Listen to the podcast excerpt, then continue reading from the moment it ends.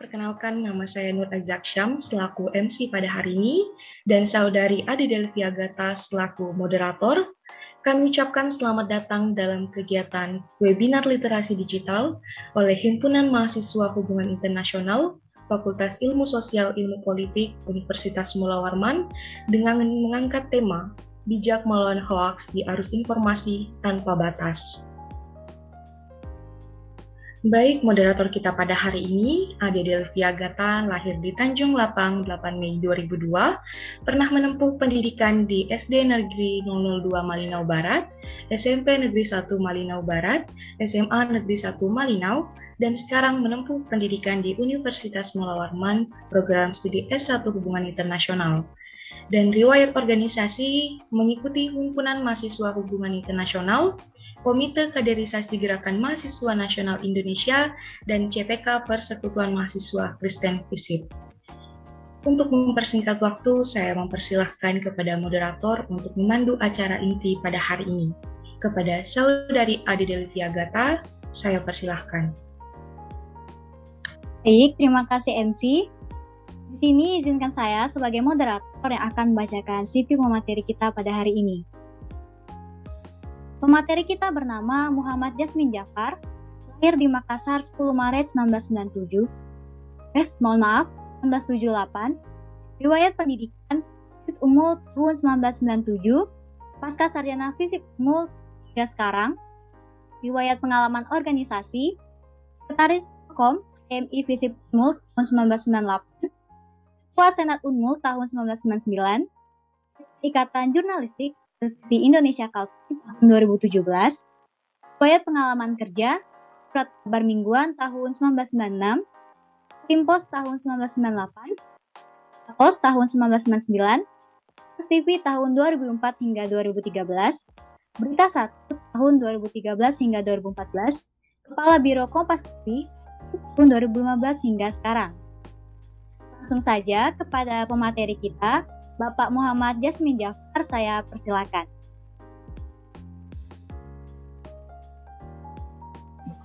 Terima kasih. Terdengar suara saya? Dengar, Pak. Baik. Terima kasih atas kesempatannya. Senang saya kembali bisa bertemu dengan adik-adik mahasiswa. Seperti yang tadi disampaikan moderator. Saya lebih muda kelahiran 97 alhamdulillah. Ibu Rahma juga terima kasih atas kesempatannya. Sangat senang saya ini Bu Rahma.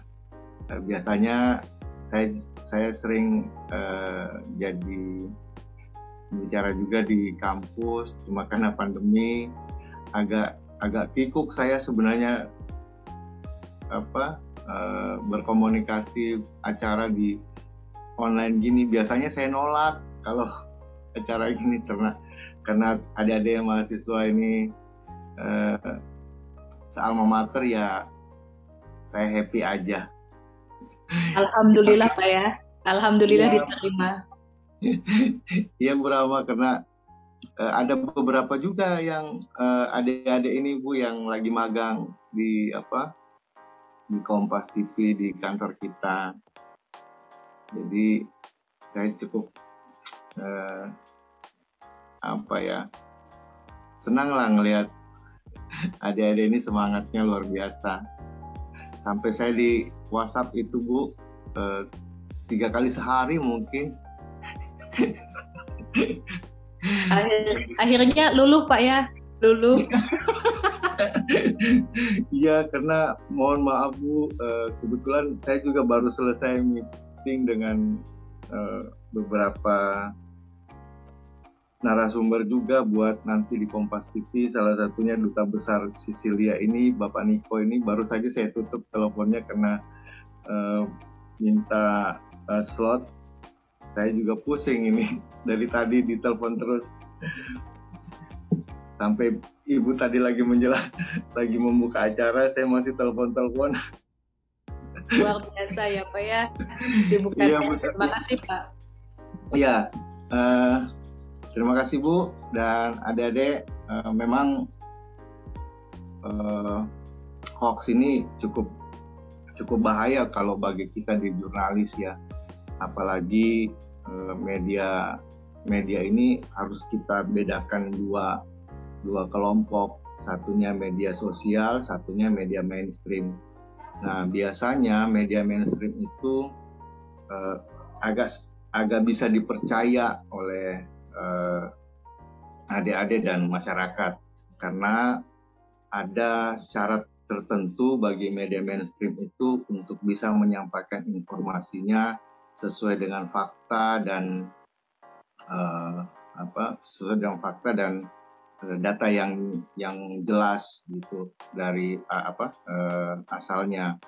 Kalau media sosial ini yang, yang sebenarnya cukup cukup berbahaya karena uh, tidak ada penanggung jawab dari informasi yang disampaikan meskipun itu biasanya berusaha meyakinkan orang dengan hal-hal dan data-data yang belum valid kebenarannya.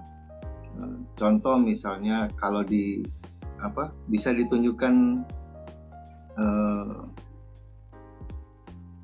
ya itu. Di next aja.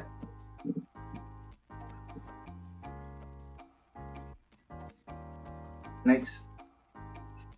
Ya uh, karena uh, hal itulah yang membuat kami beberapa jurnalis di Kalimantan Timur itu membentuk uh, organisasi gerakan anti hoax karena kami menganggap bahwa informasi yang hoax ini sangat masif beredar di uh, media sosial.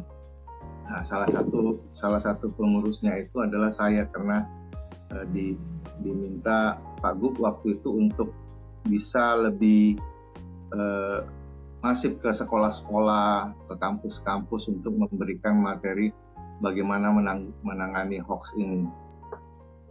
Nah, sebenarnya uh, coba tadi slide-nya. Next. Next.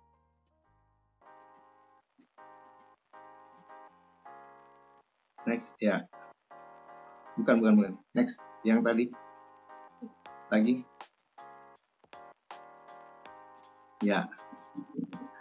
Uh, saluran hoax ini memang yang membuat kami itu lebih uh, di teman-teman jurnalis itu lebih apa ya uh, lebih waspada sampai-sampai Pak Gubernur waktu itu meminta kami supaya bekerja sama dengan pemerintah uh, daerah khususnya di komisi apa di dinas kominfo Kaltim agar bisa bersinergi melawan hoax ini. Karena rata-rata persentase yang masuk di hoax itu adalah uh, yang terbanyak ada dalam bentuk tulisan. Karena tulisan ini memang lebih mudah mempengaruhi orang lewat uh, media-media sosial. Dan yang kedua persentase yang terbanyak adalah dalam bentuk gambar. Dan ini juga cara-cara untuk uh, apa uh, produsen hoax ini uh, mempengaruhi masa bahwa mau menggeser bagaimana pendapat mereka itu supaya bisa diterima walaupun itu salah. Biasanya ada tujuannya. Nah, bicara tentang tujuan mereka membuat hoax ini sebenarnya sa sangat sangat fatal ya. Uh, biasanya ada hal-hal tertentu yang tujuan mereka itu untuk menguasai atau memanipulasi uh, suatu organisasi masif Nah, kalau kalau kami kalau kami yang sudah sering uh, menelusuri bagaimana cara dan uh, tujuan pembuatannya itu biasanya uh, perebutan kekuasaan biasanya paling banyak. Perebutan kekuasaan dan uh, biasanya juga yang paling banyak itu adalah bagaimana mereka uh, menggiring menggiring opini supaya uh, hal-hal tujuan mereka untuk menguasai sesuatu uh, sesuatu dari uh, apa ya kalau biasanya orang selain kekuasaan itu ada tempat ada tempat-tempat yang uh, bisnis yang harus mereka kuasai juga biasanya mereka tuh lebih lebih masif di Fox ini makanya kalau kalau di di kami itu uh, ada ada cara ada cara uh, yang bisa digunakan oleh teman-teman jurnalis. Uh, kalau di sini saluran yang biasa uh, kami data dari hasil uh, investigasi kami itu di radio ini tercatat 1,20 persen itu mereka menyerangnya di basis radio. Uh, ada juga yang 3,10 persen itu di email. Ini data sebenarnya yang kami buat sejak 2019 sampai 2020. Nah, kita akan apa, e, biasanya tidak ada perkembangan signifikan di antara ini. Bahwa media cetak itu 5%, televisi 8, 8 sampai 8 8% sampai 9%. Situs web ini sebenarnya eh, cukup besar karena uh, biasa mereka ingin meyakinkan orang itu lewat uh, seolah-olah ini adalah media mainstream makanya mereka itu buat website tapi tidak ada penanggung jawabnya di situ bahkan narasumber-narasumber yang mereka kutip itu adalah kutipan-kutipan uh, palsu uh, supaya bisa menggiring opini orang uh, bisa lebih dipercaya itu niatnya. Nah, yang paling berbahaya juga dari dari hasil investigasi kami itu adalah aplikasi chatting. Nah, biasa tuh kalau teman-teman uh, suka uh, WhatsApp-WhatsAppan di grup tiba-tiba dapat postingan macam-macam. Nah, itu sebenarnya cara-cara uh, produsen hoax itu bagaimana uh, menyebarkan informasi hoaxnya itu lebih lebih masif. Dan di situlah kehati-hatian teman-teman mahasiswa uh, untuk menerima semua informasi yang ada. Baik itu uh, dari teman ke teman dari uh, keluarga grup keluarga itu juga harus bisa disaring karena uh, pengalaman pribadi saya juga cukup uh, membuat saya agak sedikit uh, khawatir halo ya ada yang bertanya kan ada yang bocor tuh pak Oh, bocor. Iya. Nah, biasanya gitu. Nah, yang paling tertinggi adalah sosial media. Nah, sosial media ini saya contohkan misalnya di Busam. Dulu kami ada pengalaman eh, pengalaman yang cukup parah waktu itu karena tiba-tiba ada informasi sebuah kapal eh, ber, bermuatan penumpang dan barang itu hilang di Muara Jawa. Eh, baru-baru saja terjadi Muara Jawa. Setelah kami cross check dan dan itu masif itu uh, beserta foto-fotonya, beserta foto-foto itu masif. Uh, tiba-tiba kita cross check dengan sistem-sistem yang ada, ternyata foto itu hoax foto itu pernah terjadi di tahun 2004. Eh, bisa ditunjukkan beberapa beberapa berita hoax nanti di bawah slide ini. Begitu kita tahu uh, ini adalah produk apa produk hoax ini, Kapolresta Samarinda itu langsung bertindak cepat untuk mengamankan orang-orang yang uh, memproduksi hoax ini ke publik dan itu sempat membuat panik beberapa warga karena ada keluarga mereka yang sedang bekerja di di, di kapal dan galangan kapal yang sekitar Muara Berau itu yang eh, juga agak sulit mendapat apa komunikasi karena jaringan signal yang memang uh, tidak ada di daerah situ. Apalagi di daerah pemancingan yang terkenal itu hampir lost kontak di situ. Makanya uh, tim SAR harus bekerja ekstra keras untuk menuju ke lokasi.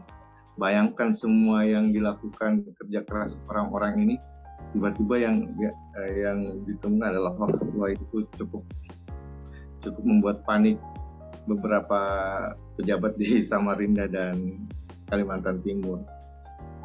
Next deh, slide-nya.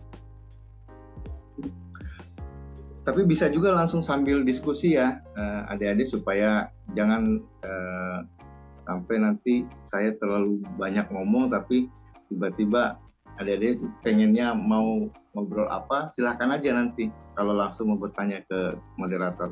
Ya moderator. Ya. Slide-nya next.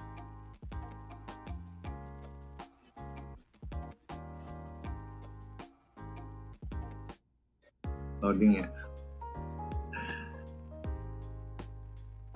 ya kalau eh, ini informasi yang bisa saya sampaikan nanti eh, biar eh, diserah, dibagikan saja dengan teman-teman ya. Slide berikutnya.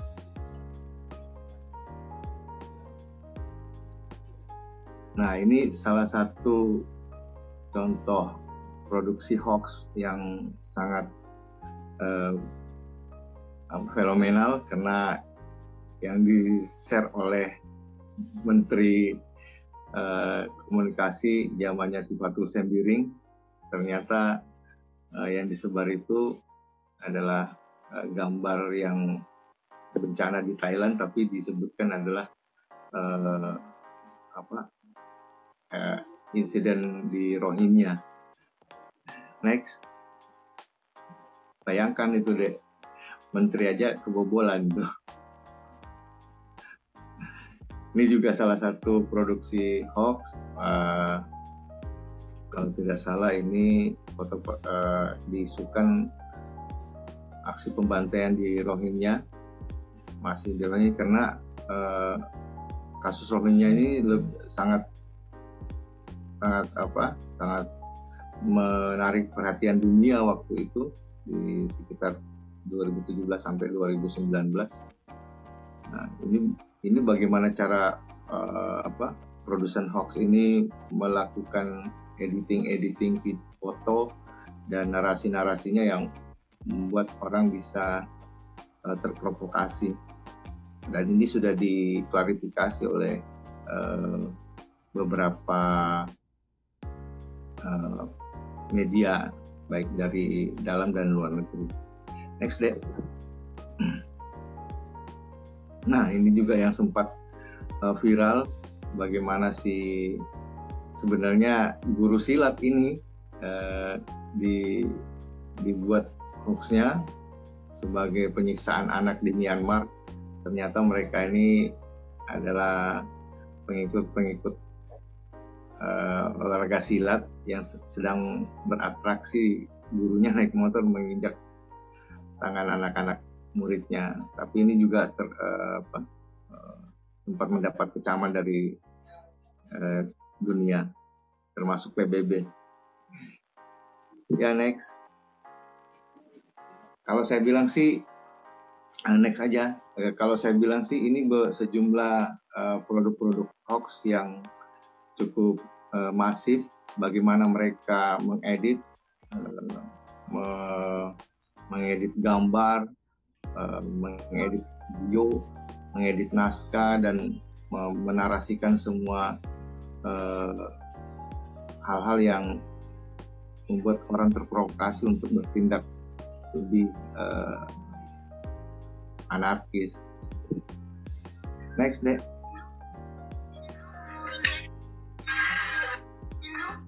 Ya kita sambil sambil dengerin musiknya tuh. Iya. Ini beberapa contoh-contoh hoax yang paling eh, pernah menghebohkan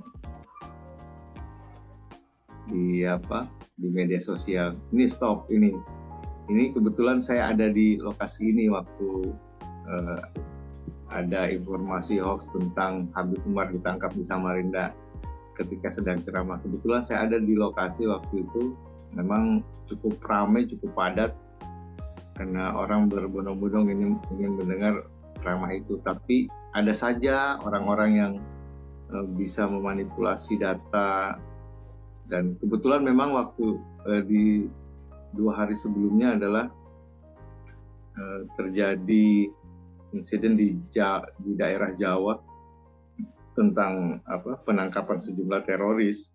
Jadi ya ada saja orang-orang yang tidak suka bagaimana uh, perdamaian kita di Samarinda ini mau diobrak-abrik tapi akhirnya bisa di apa bisa di kantor oleh teman-teman di kepolisian uh, teman-teman di uh, aktif, aktivis, aktivis Islam dan teman-teman mahasiswa juga sempat terlibat di sini untuk meng, apa, me, memberikan memberikan apa pencerahan kepada kawan-kawan teman-temannya yang lain.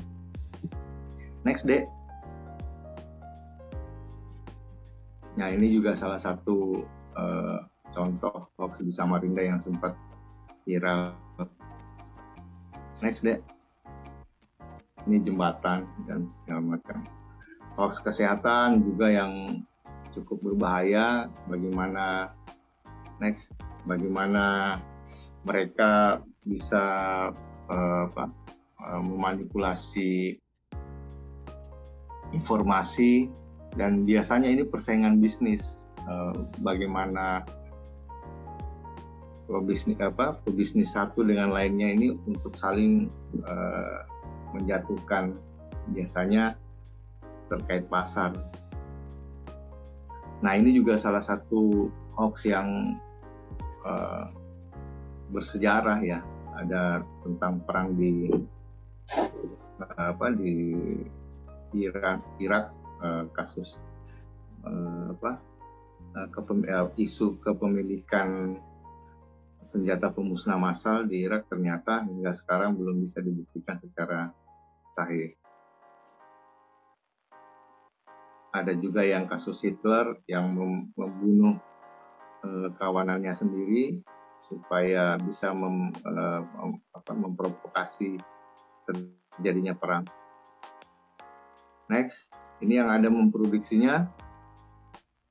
Nah, ini ini juga kebetulan saya ada saya pernah bertugas di Jakarta yang meliput bagaimana tentang Sarasen ini, sindikat Sarasen ini memang cukup masif ya mereka anak-anak muda yang handal-handal di bidang IT eh, bagaimana mereka memprovokasi orang lewat eh, informasi yang sangat cepat.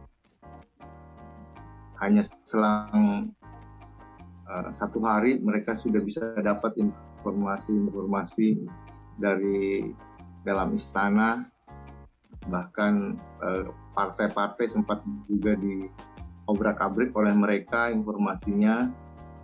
Orang biasanya kenal kayak lambe tura gitu-gitu. Nah ini salah satu uh, salah satu kelompok yang memproduksi hoax yang disebar ke sejumlah media sosial. Nah, Sarasen ini adalah kelompok hoax produksi hoax ter, terbesar di Indonesia mereka mereka bahkan uh, mempengaruhi beberapa uh, pemilihan daerah pemilihan kepala daerah di di Indonesia. Yang salah satunya yang diakui oleh kelompok Sarasen ini Sarasen ini itu di uh, di Papua. Dia juga uh, mengakui bahwa ada kontribusi perma, apa, produksi hoax di daerah Sulawesi Selatan dan eh, kebanyakan di daerah eh, Jawa. Yang hebatnya lagi kelompok Sarasen ini itu bahkan main di tingkat kepala desa. Karena di Jawa, eh, di daerah Pulau Jawa untuk me, apa, bertarung menjabat sebagai kepala desa itu cukup serius karena ada bisnis besar di daerah-daerah tertentu yang kepala desanya adalah penentu kebijakan. Makanya mereka ini orang-orang anak-anak muda yang pandai melihat peluang bisnis dari produksi hoax, tapi akhirnya terbongkar uh, dengan dengan apa pertarungan pertarungan intelijen tingkat tinggi yang yang bisa meruntuhkan mereka. Kalau di Samarinda, saya saya pernah berbincang dengan salah satu pelakunya. Dia pernah main di di Samarinda di salah satu kabupaten. Bagaimana dia membocorkan email email apa uh, salah satu pasangan calon di Bontang waktu itu dia membongkar itu dengan apa dengan apa, niat untuk membantu bagaimana uh, produksi hoax itu bisa diungkap ke yang lain tidak supaya tidak terjadi lagi. Dan kelompok Sarasen ini sebenarnya adalah orang-orang hebat di IT latar belakangnya juga ada yang lulusan orang Indonesia tapi mereka itu rata-rata lulusannya di di luar negeri. Dan mereka orang-orang mampu sebenarnya tapi jiwa mereka untuk menantang eh, apa teknologi yang membuat mereka akhirnya eh, terjerumus ke tindak kriminal. Next, deh. ya itu hasil survei dari mas, masyarakat telematika Indonesia next ini hasil surveinya yang kita saling sharing bagaimana mereka ber, apa, uh, berproduksi secara sengaja itu memang uh, sebagai apa peringkat tertinggi.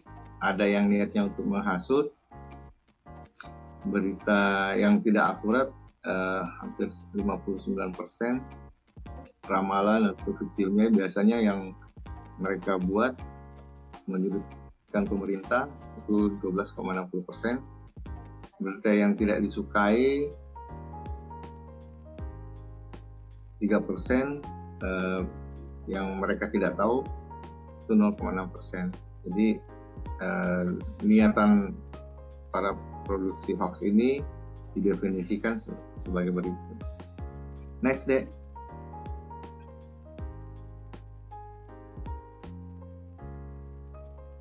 Nah, dampak hoaxnya ini ada secara apa?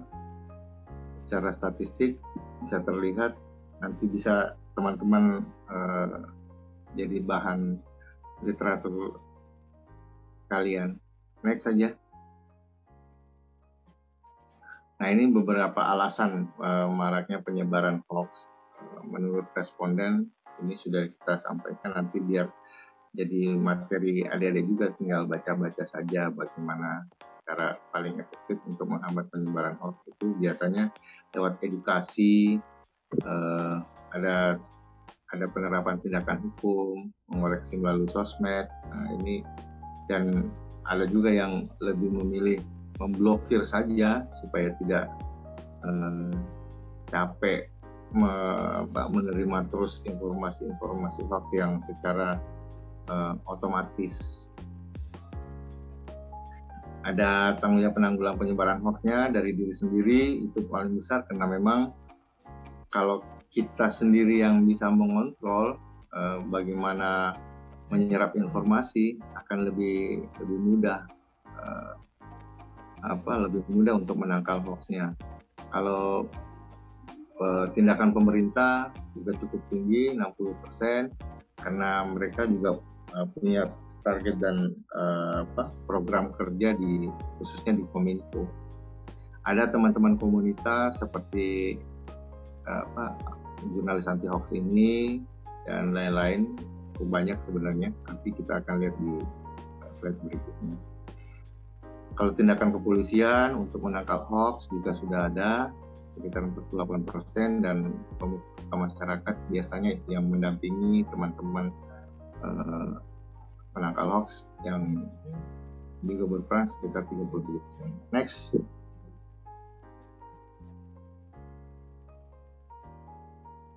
hoax ujaran kebencian ancaman hukum di, eh, di depan mata. Oh iya ini ini salah satu pasal-pasal yang bisa menjerat uh, orang-orang yang berproduksi hoax dan produsen hoaxnya. Uh, saya sudah ceritakan bahwa ada ada ada khusus memang kelompok-kelompok yang melakukan produksi uh, hoax. dan uh, ada ada juga kelompok hoax ini yang sebenarnya dibentuk secara uh, sengaja dan masif pergerakannya uh, seperti buzzer-buzzer yang biasa dilakukan oleh orang orang-orang kelompok-kelompok tertentu dan itu biasanya digunakan pada saat-saat uh, ada tujuan seperti pilkada, pileg atau pemilihan umum lainnya. Dan biasanya itu sangat uh, masif di apa di disebar di media sosial.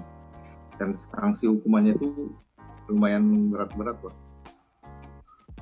dan ini biasanya uh, sampai satu miliar. Itu biasanya uh, tapi biasanya biasanya juga tema, apa uh, produsen-produsen hoax ini uh, pandai me, me, apa, me, uh, menggunakan pasal-pasal karet supaya bisa tidak terjerat di eh, pasal-pasal uh, yang ditentukan oleh mereka. Next. Ini sejumlah kasus yang sempat uh, heboh terkait Ratna Sarumpait yang menyatakan dirinya dikumpulin ternyata dia lagi operasi plastik untuk kecantikan. Cukup heboh. Ada yang mau operasi cantikan gini?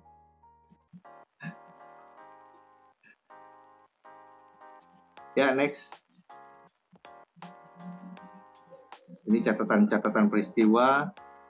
Next bisa nanti ada dibaca nah ini ini juga yang harus saya sampaikan kepada teman-teman bahwa uh, yang cukup fatal juga adalah uh, bagaimana kita uh, lebih lebih apa lebih waspada dalam uh, bermain media sosial karena jejak digital itu cukup kejam nanti di masa depan adik-adik. Karena adik-adik ini masih duduk di bangku kuliah ketika nanti uh, akan berkarir kita tidak tahu Anda akan menjadi apa ke depan. Bisa jadi bupati bisa jadi gubernur bahkan bisa jadi presiden. Tapi itu bisa hilang sirna sia-sia di depan mata ketika uh, terkait uh, apa uh, jejak digital Anda di di tracking oleh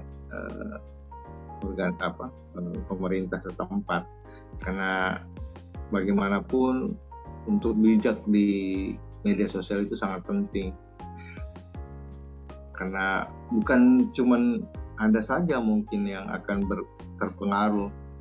Uh, ini juga bisa terpengaruh oleh uh, anak cucu kalian nanti ketika mereka akan menjadi uh, apa ke depan, mereka akan uh, dicari di jejak digital orang tuanya, siapa dia, bagaimana bagaimana karakternya, kehidupannya. Kalau itu tidak uh, apa tidak sesuai dengan pandangan pandangan hukumnya, wah itu sangat uh, bisa berpengaruh buruk bagi anak cucu ke depan. Contoh misalnya ini next deh, ini salah satu contoh bagaimana jejak digital itu cukup kejam. Next deh, next. Nah, ini salah satu jejak digital yang sangat uh, kejam bagi seorang Enzo Ali yang blasteran Indonesia Prancis ketika dia sudah dinyatakan lulus untuk apa uh, masuk ke uh, eh, TNI ternyata ketika akan diumumkan nah, secara resmi ternyata juga digitalnya dia adalah salah satu uh, pengikut apa uh, simpatisan Hizbut Tahrir uh, dan dan itu adalah organisasi yang uh, dinyatakan dibubarkan oleh pemerintah dan ini uh, apa cukup uh, dramatis ya ini ini yang saya bilang bahwa hati-hati dengan jejak digital ketika salah uh, apa sharing uh, di media sosial maka anda juga akan uh, bisa ter tercatat terdata di uh, apa,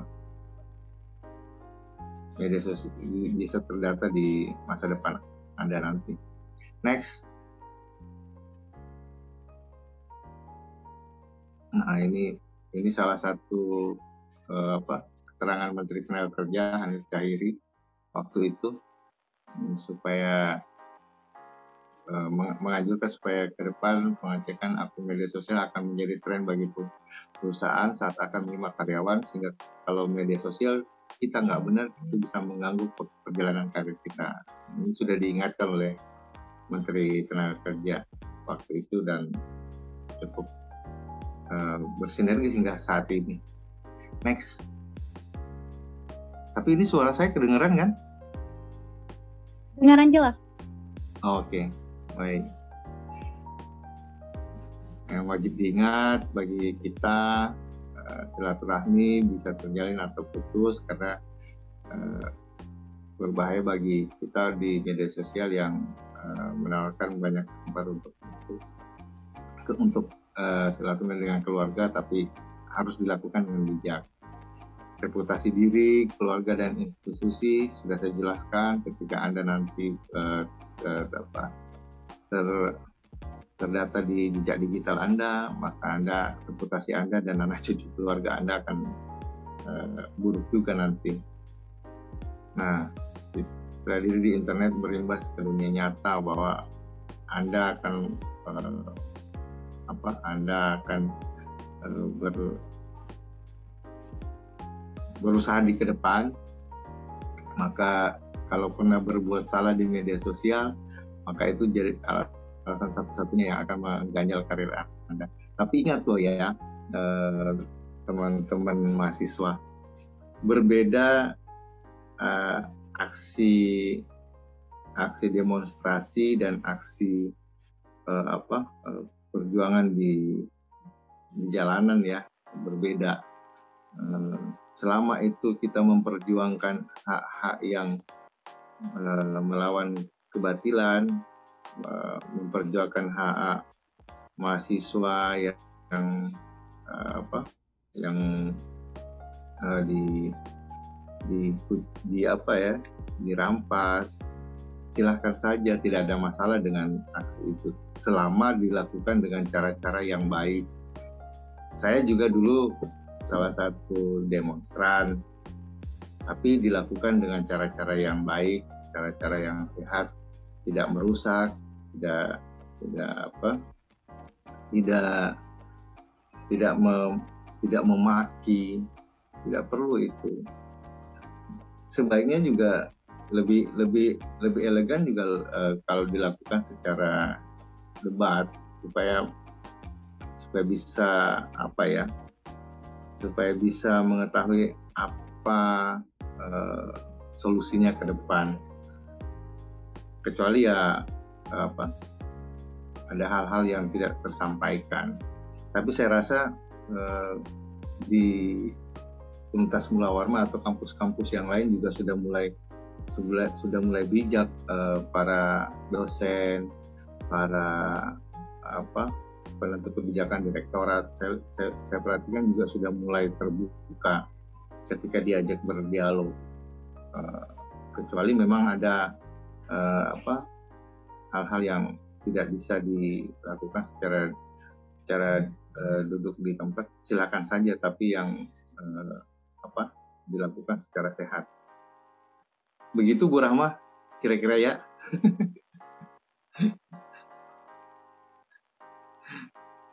Next. Nah, tipsnya.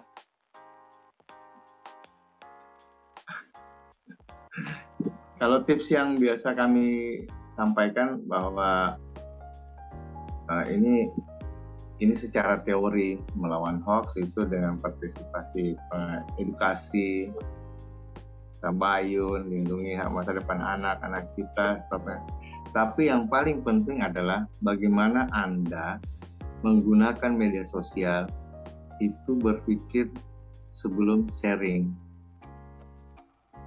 Saring sebelum sharing.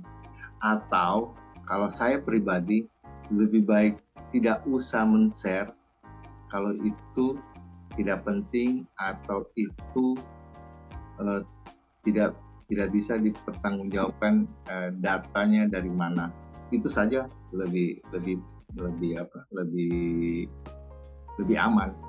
Apalagi kalau misalnya uh, itu datangnya dari grup-grup WA yang uh, tidak tidak ada penanggung jawabnya ya sudah. Bahkan saya bilang kalau uh, ada media online yang melakukan sharing berita silahkan saja lebih baik diperhatikan dulu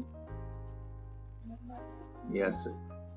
lebih baik diperhatikan dulu kalau misalnya uh, tidak ada penanggung jawabnya tidak ada redaksinya dan narasumbernya juga tidak bisa dipertanggungjawabkan lebih baik abaikan saja karena itu akan berdampak buruk kalau tiba-tiba itu hanya informasi hoax. Next. Nah ini cara-caranya adalah cek fakta, teks eh, yang bisa di eh, di googling, di searching, di googling bisa dilakukan ada media dan eh,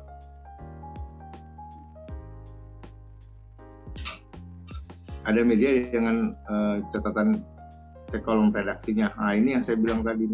Kalau ada media yang memberikan informasi, silakan aja cek kolom redaksinya apakah itu bisa dipertanggungjawabkan oleh orang-orang yang ada di situ atau bahkan untuk mengetahui uh, apa legalitas medianya. Silakan dicek.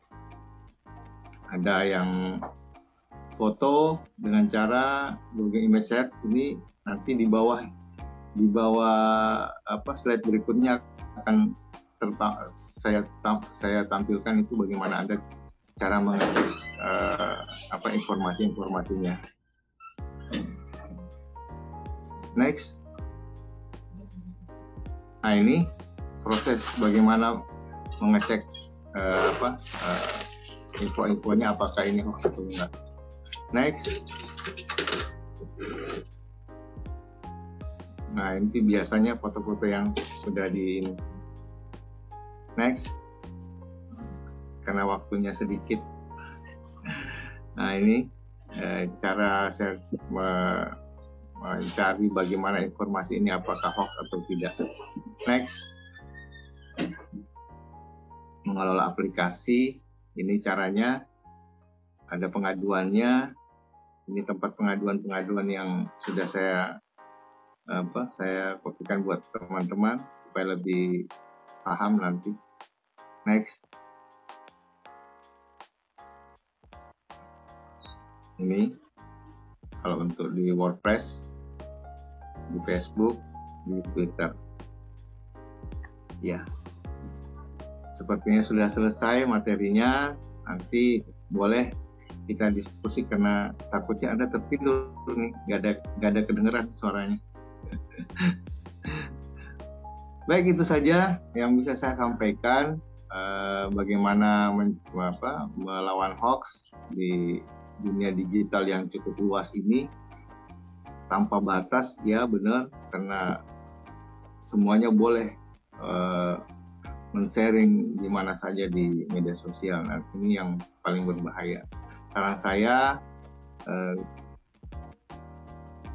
informasi yang apa pun yang Anda terima, cek kebenarannya sebelum sharing.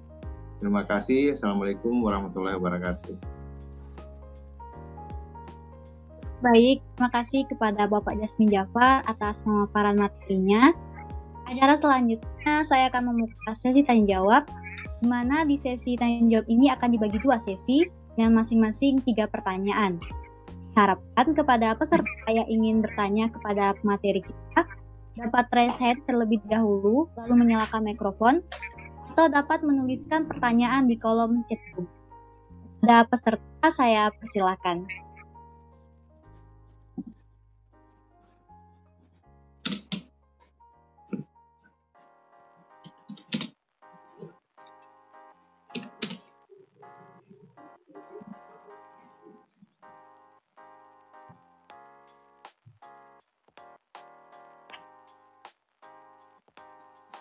Baik, eh, jika peserta masih belum ada yang menduluan untuk bertanya, mungkin saya Pak, aku moderator boleh bertanya terlebih dahulu? Boleh, boleh. Monggo, monggo. Baik, terima kasih. Uh, begini, um, kalau saya nggak salah ingat, uh, sekitar mungkin dua bulan yang lalu itu sempat ada terjadi berita. Itu saya lihat kalau uh, mengatakan bahwa um, kalau Indonesia nggak membayar utangnya ke Cina, ini Pulau Kalimantan bakalan jadi um, minannya yang bakalan diberikan ke Cina.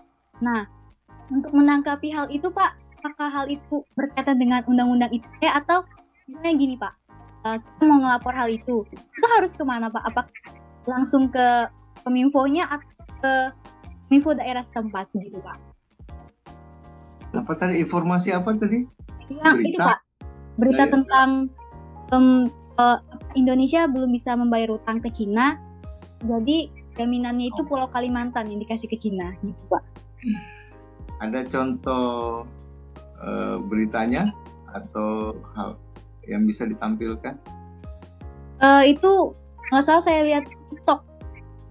Di saya TikTok? lupa ada di mana. Iya di TikTok. Marak sudah Pak hoax dikit Pak.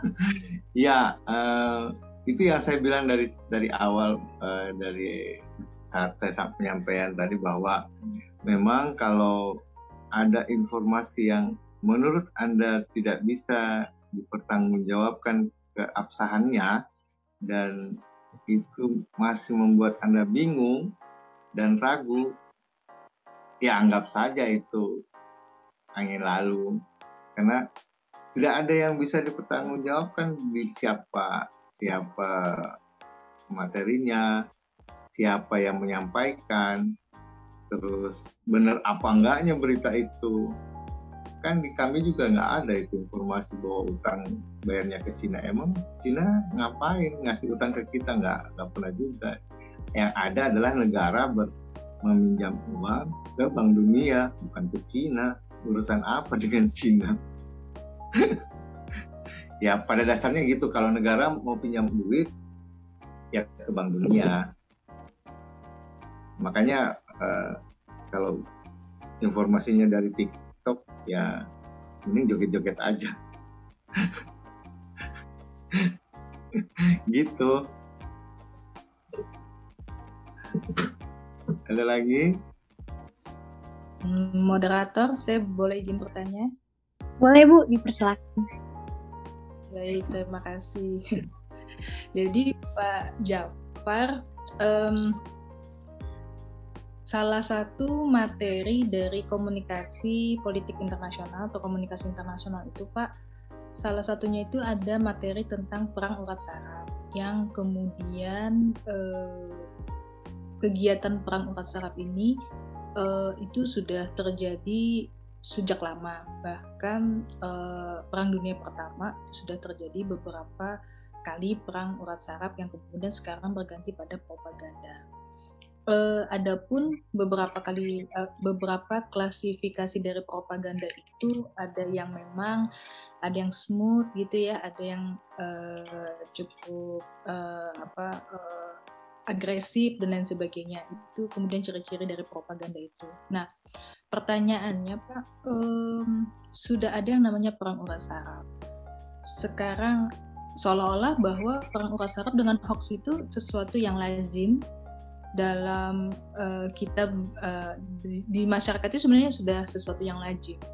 Hoax ini hanya kata lain dari perang urat saraf itu. Apakah itu benar? Yang kedua, saya cenderung agak sedikit sulit membedakan antara buzzer dengan uh, hoax itu karena buzzer itu sekarang udah tren pak ya mahasiswa lulus kuliah dengan kemampuan mereka ikut di buzzer itu udah dapat uang um, ketimbang mereka cari uang yang halal dan capek gitu ya.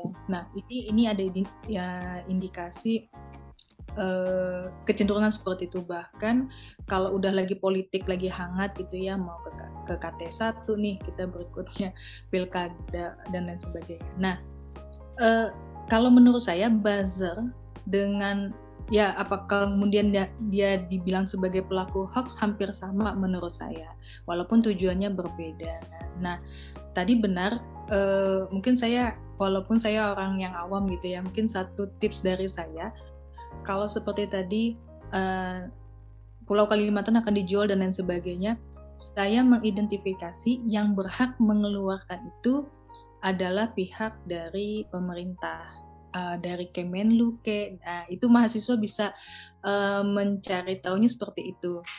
Nah, kalau masih ragu-ragu, Kominfo kan ada uh, situsnya. Nah, tinggal klik di sana.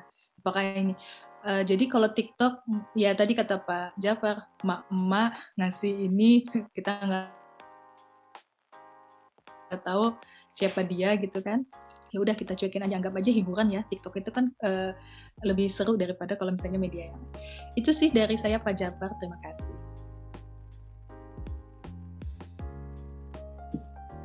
Ya terima kasih Bu Rama betul. Uh, yang bisa saya sampaikan juga bahwa memang buzzer ini kalau dari uh, pengertiannya adalah uh, kelompok yang produksi informasi uh, dari dari kata basar itu. Nah, mereka ini sebenarnya orang-orang yang dibentuk untuk menyalurkan informasi ke publik. Tetapi memang ya juga bahwa ada sebagian basar ini memang diperuntukkan memberikan informasi baik yang benar maupun yang salah, yang hoax. Nah, makanya Eh, kadang mereka ini di apa uh, dikhususkan di setiap agenda-agenda atau ada acara-acara perhelatan uh, akbar seperti pemilihan kepala daerah, pemilihan legislatif ataupun pemilihan presiden juga sempat yang dihebohkan bagaimana informasi hoax ter, terbuka apa uh, berkontainer-kontainer surat pencoblosan itu di saat pemilihan presiden. Nah itu itu juga adalah bagian kerja-kerja para para baser yang biasanya kalau di lapangan itu mereka silent berada di tempat mana. Bahkan baser itu tidak perlu ada di lokasi di Indonesia. Rata-rata mereka itu berproduksi dari luar. Karena karena kalau yang Eh, berproduksi di Indonesia itu biasanya cepat cepat ketangkep. Tapi bagi kalau tim buzzer yang bekerja di luar negeri itu akan lebih susah ketangkepnya. Karena uh, eh, IP address-nya itu uh, berbeda dengan IP address yang ketika di searching oleh tim intelijen. Makanya uh, buzzer ini agak sulit kalau ketika dia berada di luar negeri. Makanya Eh, rata-rata orang-orang yang bermain buzzer ini biasanya requestnya uh, untuk wilayah lain gitu Bu sama apa tadi yang Ibu Rahma menyorotinya uh, buzzer dengan uh, apa info apa tadi Bu kalau ya, boleh Pak. saya tahu tadi sudah terjawab sih Pak bahwa buzzer ya karena dia juga mengarahkan ya Pak ya yang berita yeah. gitu jadi hampir sama uh, dengan hoax dan yang sebelumnya itu memang hal ini sudah mulai lumrah dengan uh, pergantian kata saja jadi dulu ada yeah. namanya sarap dan sekarang oh, namanya oh, yeah. saya itu dia Pak ya ya yang perang urap sarap itu Bu uh, itu itu juga yang uh, yang uh, dinamakan diskomin, disinformasi. Uh, beda hoax, uh, hoax ini kan adalah uh, informasi yang dimanipulasi. Tapi kalau disinformasi itu adalah uh, berita benar adanya, tetapi dipelintir atau dimanipulasi uh, informasinya. contoh yang kayak yang saya sampaikan tadi bahwa perang di Irak itu salah satu uh, produksi disinformasi bagaimana memang benar uh, uh, apa uh, ada ada terjadi uh, rejim yang akan uh, bertarung tapi uh, salah satu disinformasi yang dilakukan oleh pemerintah Amerika di zaman itu bahwa akan ada uh, senjata pemusnah massal yang dimiliki oleh Saddam Hussein. Makanya di, dilakukanlah uh, perang perang terbuka antara uh, apa Amerika dengan Irak waktu itu. Nah, sama juga dengan disinformasi yang dilakukan oleh Hitler di zamannya uh, Hitler terpaksa uh, membantai pasukannya sendiri dengan cara uh, mem, mem, apa memelintir uh, memelintir pembantaian itu bahwa yang yang melakukan pembantaian itu adalah uh, apa uh, dari Rus dari Rusia padahal uh, dari Rusia dan Prancis padahal yang membantai pasukannya itu ada pasukannya sendiri yang yang diseragam diberikan seragam oleh Hitler berseragam Polandia untuk menyerang uh, markasnya sendiri supaya membangkitkan jiwa patriotiknya uh, pasukan Hitler waktu itu. Nah itu salah satu cara-cara disinformasi atau perang orang saraf yang di, di apa di dimanipulasi apa di dipolitisir supaya uh, terjadi disinformasi gitu. Itu yang baru saya ingat itu Bu Bu Rama. Baik Pak, terima kasih Pak. Ya Bu. Baik, uh, selanjutnya untuk peserta yang ingin bertanya, dipersilakan. Ya, Pada peserta ya. yang absen, bisa open mic.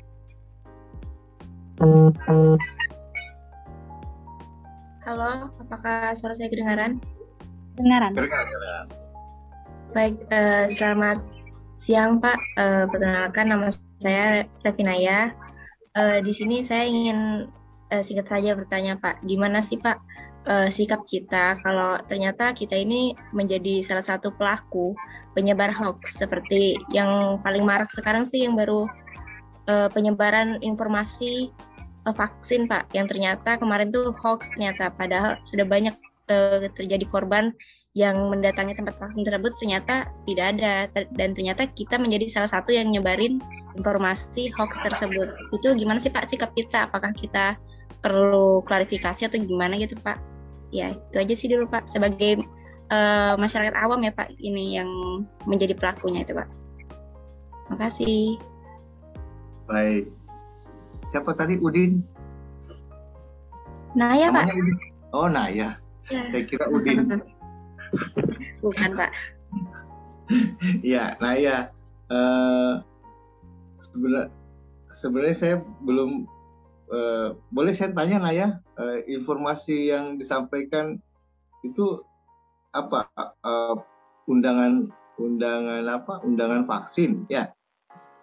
Oh iya pak. Uh, pelaksanaan vaksin pak. Uh, kemarin itu pelaksanaan vaksin di satu tempat di Samarinda yang ramai itu pak. Ternyata tidak jadi gitu. Dan ternyata sudah banyak orang yang datang ke lokasi tersebut.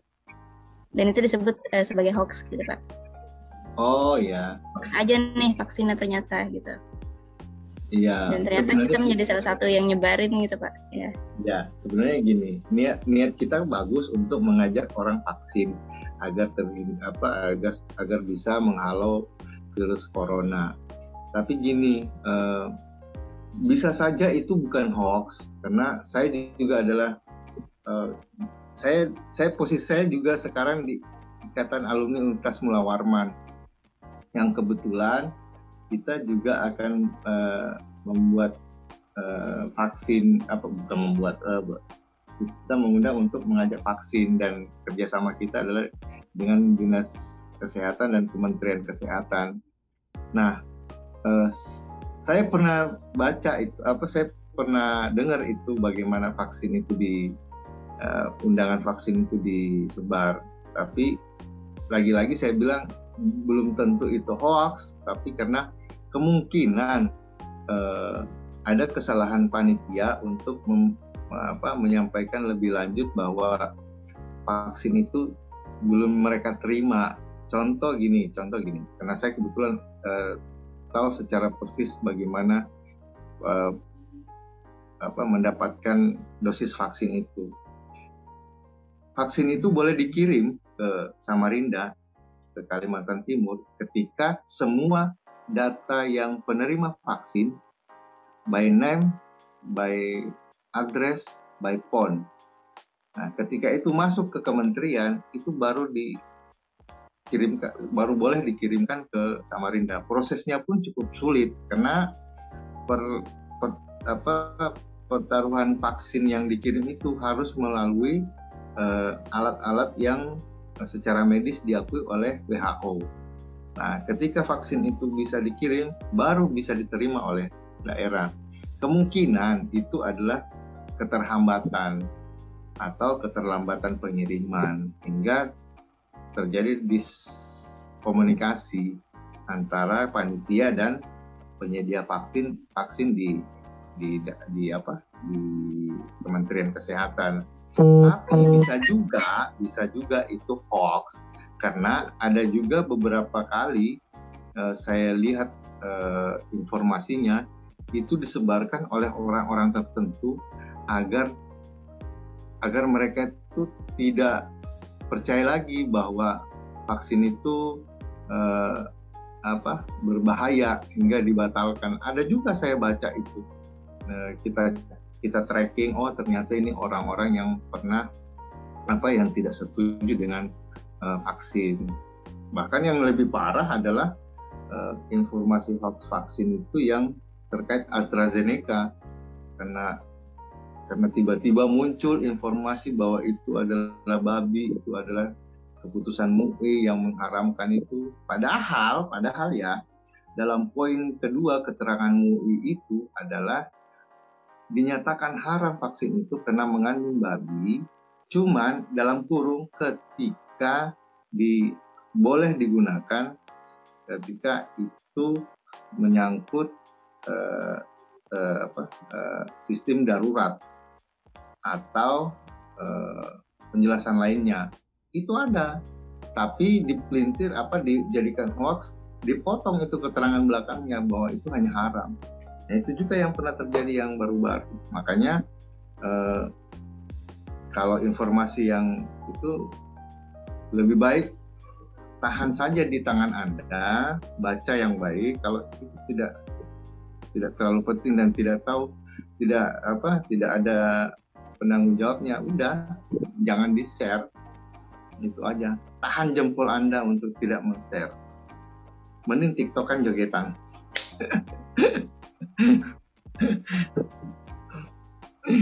gitu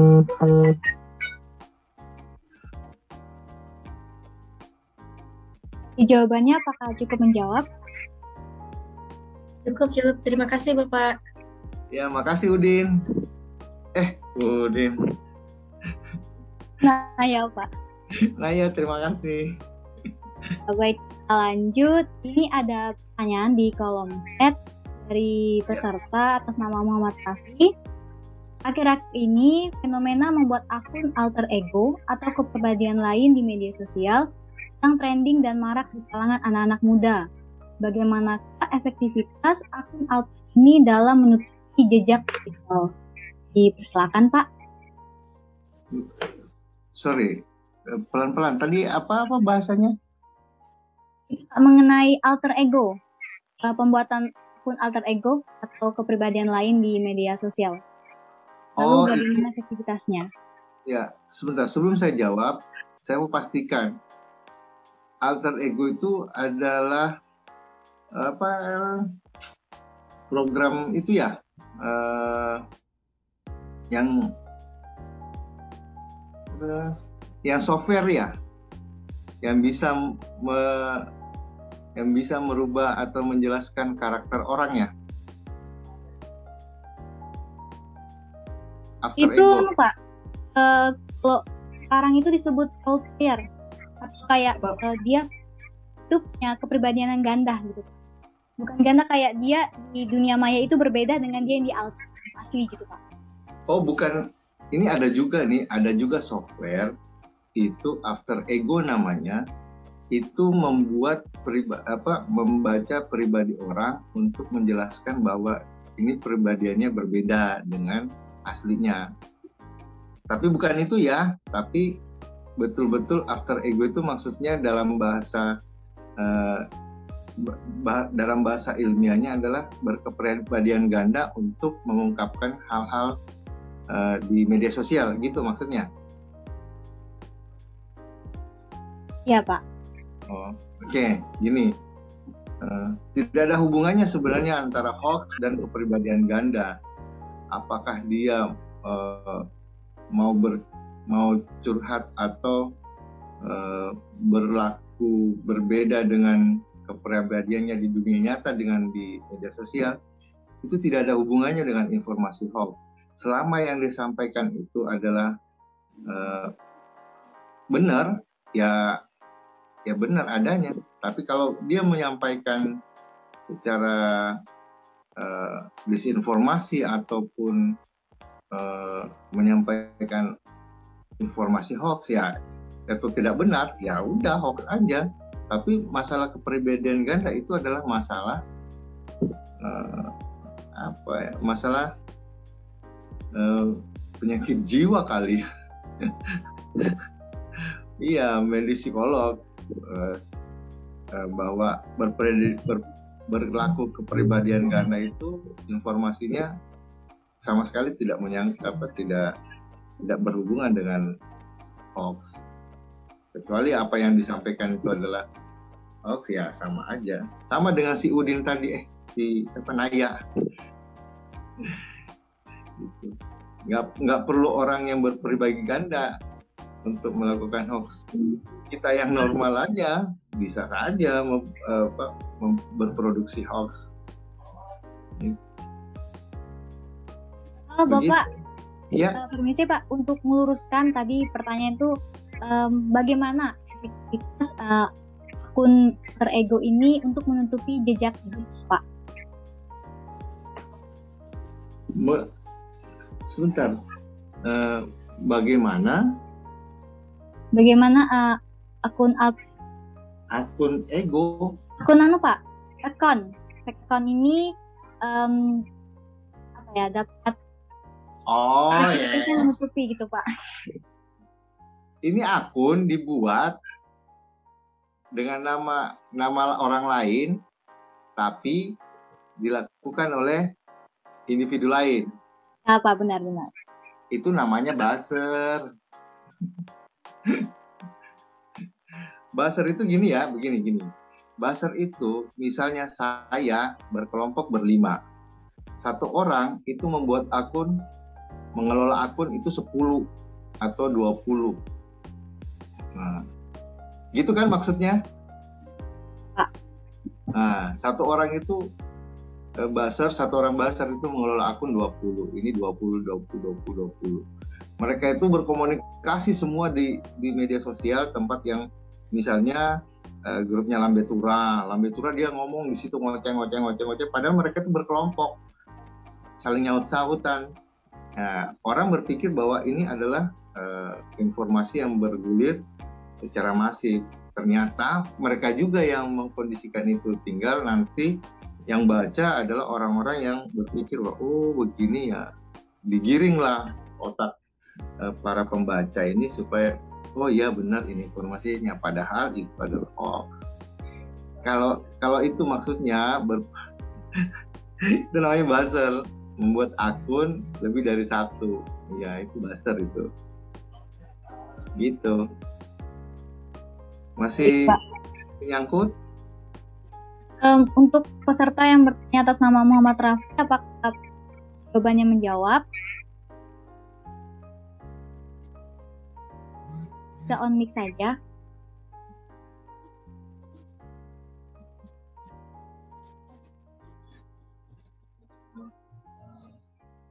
Sudah menjawab. Baik, uh, lanjut ke sesi 2. Ini sudah ada peserta yang raise hand. Um, peserta yang pertama kali raise hand, dipersilakan.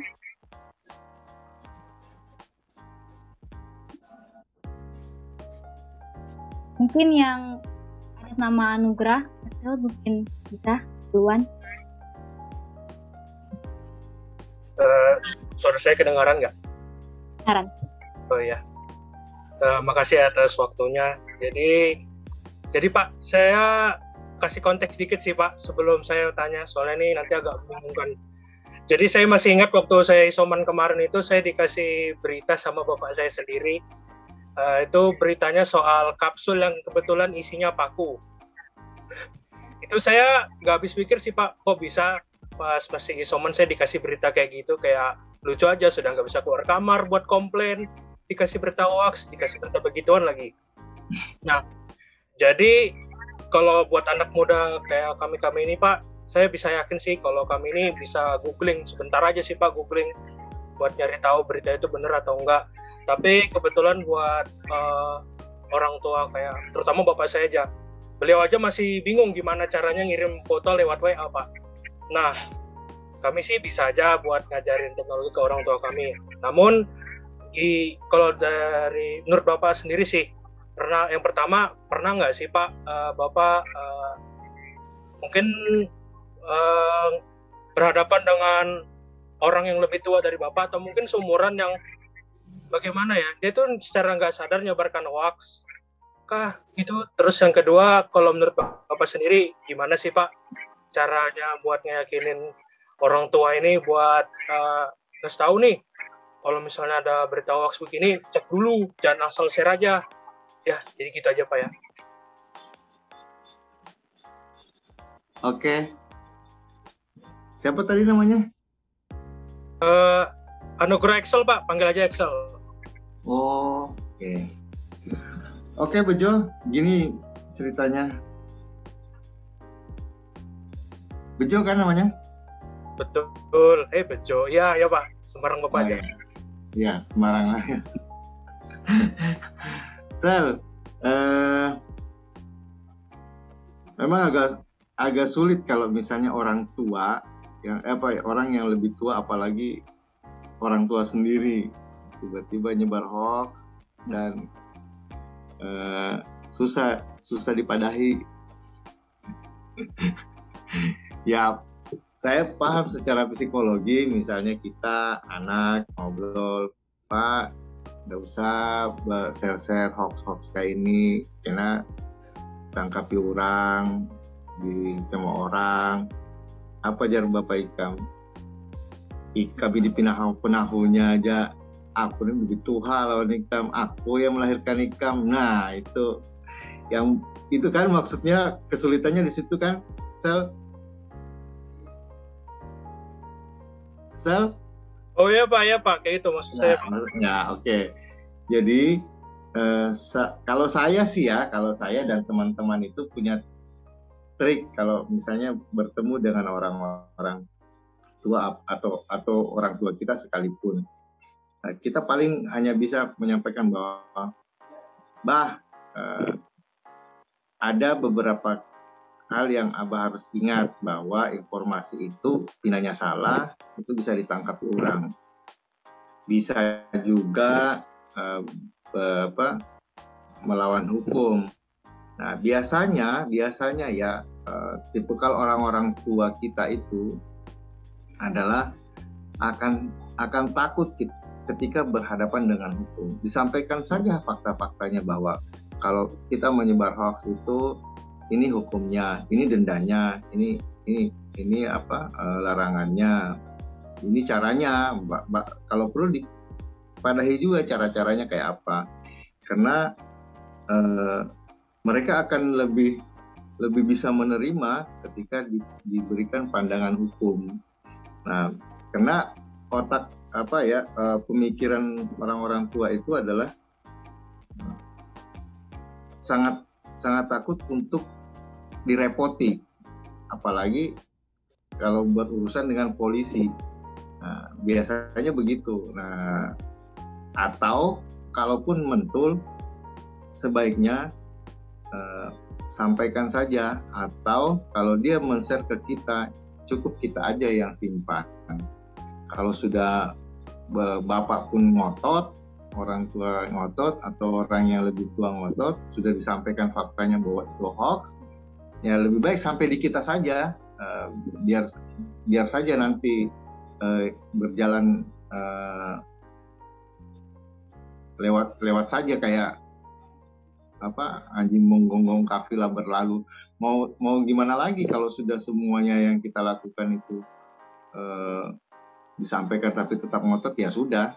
Yang penting informasi hoax yang disebarkan oleh yang bersangkutan stop di kita saja. Karena kita yang tahu kita anak kita orang yang lebih muda uh, lebih baik kita yang uh, memulainya dari uh, dari kita untuk stop untuk menyebarkan hoax daripada kita harus bertengkar hanya untuk uh, memberikan pemahaman lebih baik dengan cara yang sabar saja. Stop di kita tidak usah kita yang men-set itu lebih itu lebih baik. Itu sel.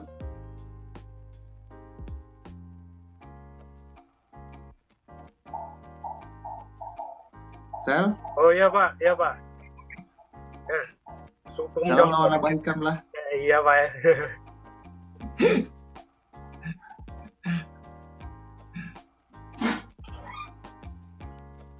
Gimana? Cukup menjawab kok.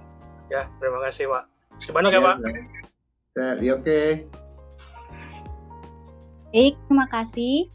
Um, karena mengingat waktu sudah untuk sesi diskusi, saya ucapkan uh, terima kasih kepada para peserta yang sudah bertanya dan mohon maaf pada peserta yang uh, sudah memberikan pertanyaan namun belum bisa dijawab. Um, kata mungkin uh, sebelum uh, webinar kita, uh, Bapak Jasmine Jafar mungkin bisa memberikan closing statement Pak mengakhiri webinar kita. Ya, kalau saya sih closing statementnya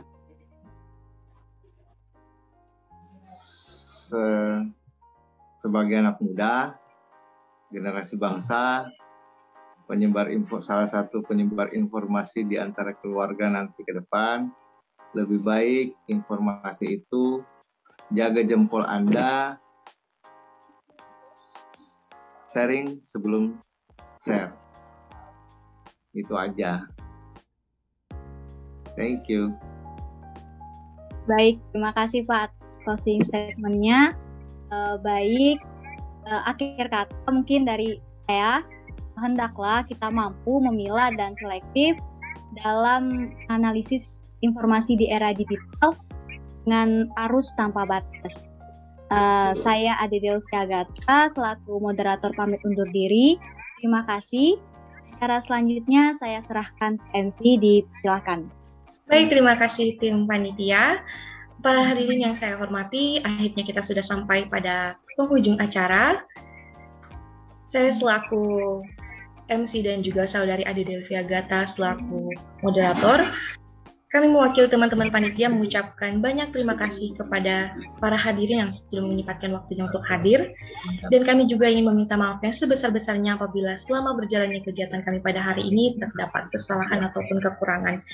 Untuk itu, akhir kata, Wassalamualaikum warahmatullahi wabarakatuh dan selamat siang.